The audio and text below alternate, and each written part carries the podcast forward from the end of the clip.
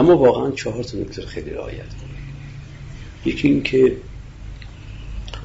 خیلی نظم داشته باشه کارتون حالا غیر از برنامه ریزی که خب خودشون میگه انجام بگیره و به شما نیست ولی اینکه که خیلی نظم داشته باشید.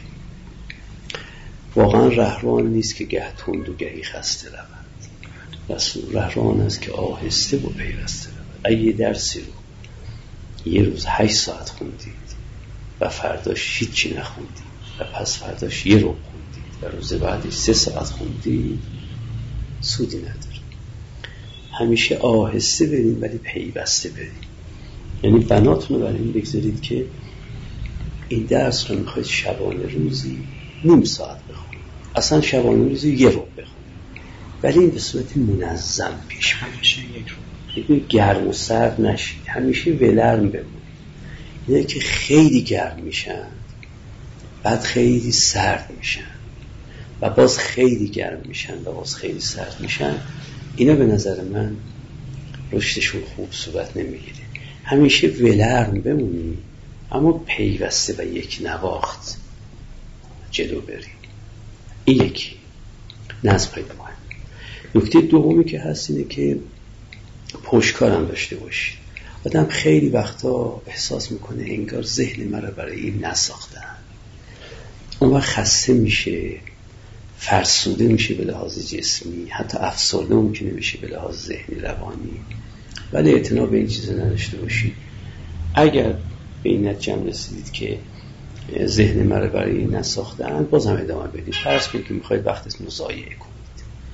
بگید اصلا فرض می‌کنم می‌خوام وقتم مزایعه کنم. با اینکه ذهنم برای این کار نساختن ولی من می‌خوام کار ادامه بدم. بعد از مدتی می‌بینید همه چیز واقعا رو به همواری پیش میره. اینه که پشتکار رو هم حتما داشته باشید سومی هم که اعتدال داشته باشید ببینید ما نیامده ایم در اینجا که یک فیلسوف بزرگ بشیم و بریم. ما نیامدیم اینجا که 20 کتاب بنویسیم و 200 پیپر بنویسیم تو جورنال های علمی فلسفی دنیا علمی تحقیقی چاپ کنیم. ما واقعا آمده اینجا برای که یک زندگی خوب خوش ارزشمند داشته باشیم. بنابراین و این را از قول کسی دارم براتون میگم که خودش اینو بهش کسی نگفته بوده و خودش رو به یک معنا از میان برده یعنی خودم. همیشه اعتدال داشته باشید یعنی همه ساحت های وجودیتون رو حقش رو ادا کنید.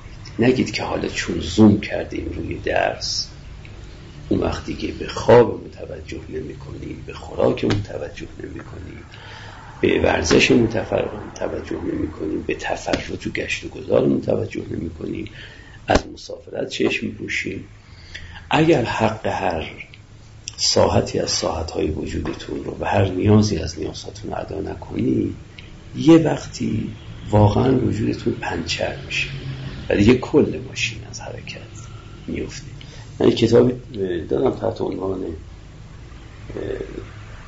تنوع دین در روزگار جدید. نه شما دیدید ندیدید. بله من خوندم این کتاب اگه دقت کرده باشید من اول اون کتاب رو تقدیم کردم به یکی از دوستانم. نوشتم که حق گذار هستی است مثلا تقدیم کردم به مهندس. حاجی رسولی ها که حق گذار هستی است. حق گذار هستی یعنی این که اگر فرض کنید که عزیزترین عزیزشان تو بیمارستان باشه مسواک دندون شبش رو فراموشش می‌کنه.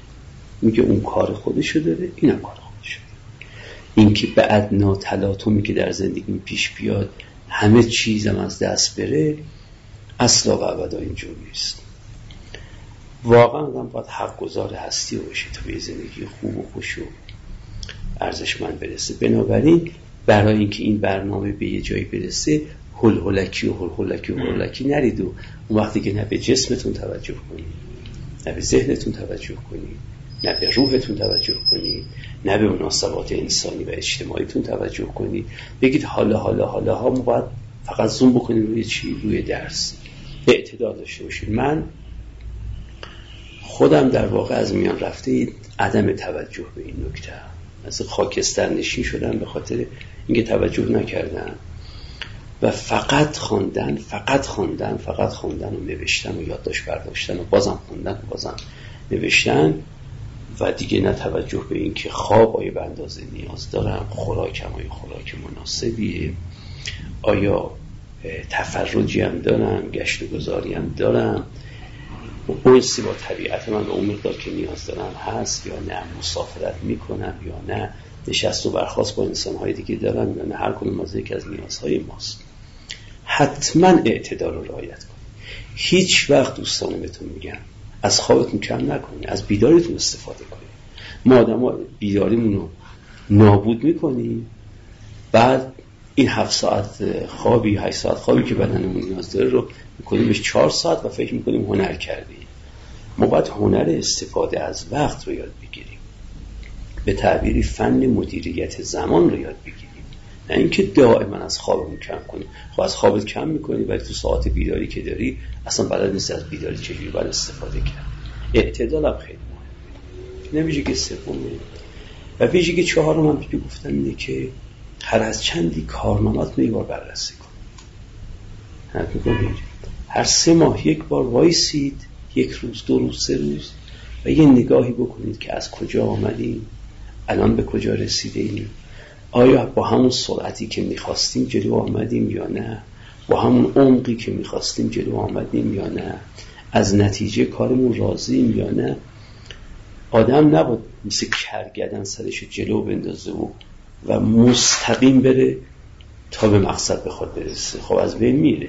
آدم باید هر از چندی وسط جاده وایسه یه نگاه جدیدی به منظره های اطراف بکنه. از کجا را افتادم الان به کجا رسیدم جاده داره تنگتر میشه داره گشادتر میشه. انگار وضع اطراف من عوض شده. در وضع جدید نباید یه تصمیمم رو عوض کنم. دخل تصرفی تو تصمیماتم بکنم. همیشه بر خودتون یک محاسبه یک بازنگری در راه رفته و وضع کنونی که بعد از اون راه های رفته بهش رسیده ای داشته باشید. اگه واقعا با این چهار تا شرط این برنامه ها رو جلو ببرید این برنامه ریزی ها رو واقعا من یقین دارم که موفق میشید.